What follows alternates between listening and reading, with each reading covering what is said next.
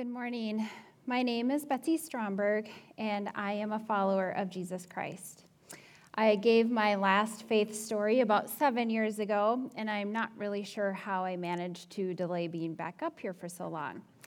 God's timing, I guess.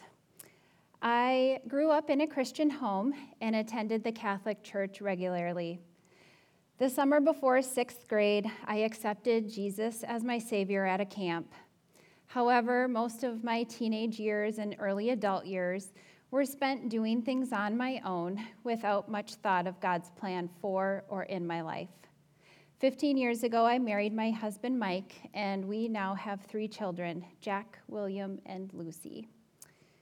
It was in 2014 when I was at an all-time low in my life. It was then, while on my knees begging for forgiveness, that I realized I am a broken human being in desperate need of a Savior. The Holy Spirit filled me with a desire to learn and know God. I went through the Experiencing God class. I did the Ultimate Journey. I joined Bible Study Fellowship, and I was baptized.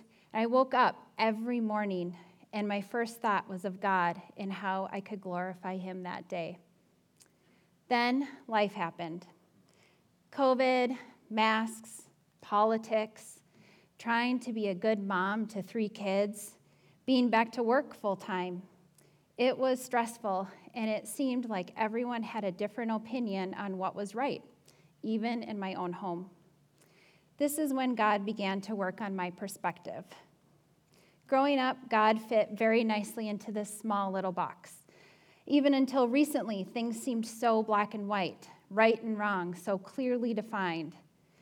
Now, the Holy Spirit is opening my eyes and my heart and showing me there is maybe more gray than I thought. In Rachel Held Evans' book, Wholehearted Faith, she talks about failing to look for God in God's favorite place, the margins. I love this image. Jesus broke cultural boundaries in order to show love.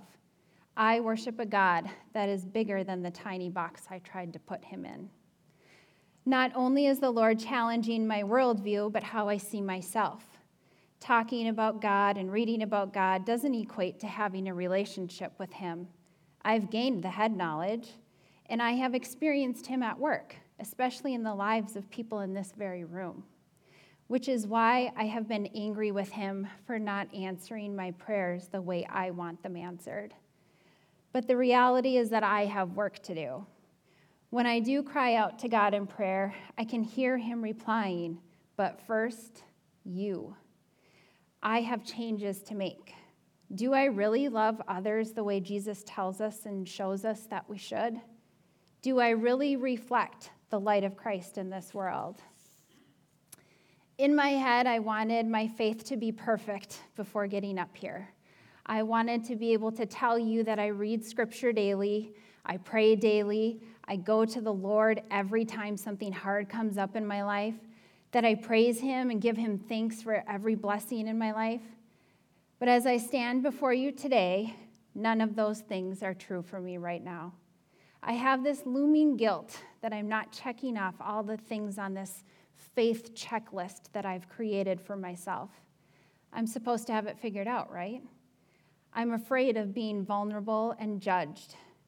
I realize now that I have been trying to meet Jesus where He is at, when I should be letting Jesus meet me where I'm at. Again, perspective. I'm still a broken human being. I'm still in need of a Savior. Therese Dirks once compared faith to a swinging pendulum, and that image has stuck with me. I long for the Holy Spirit to fill me with the same desire I once had to know and follow Him. I want to see Him at work and join Him, experience Him. I have things to work on, but if I look back, God is there providing me with blessings. Small little nuggets to show me that He is there working in my life. God is there refining me, refining my perspective. Thank you.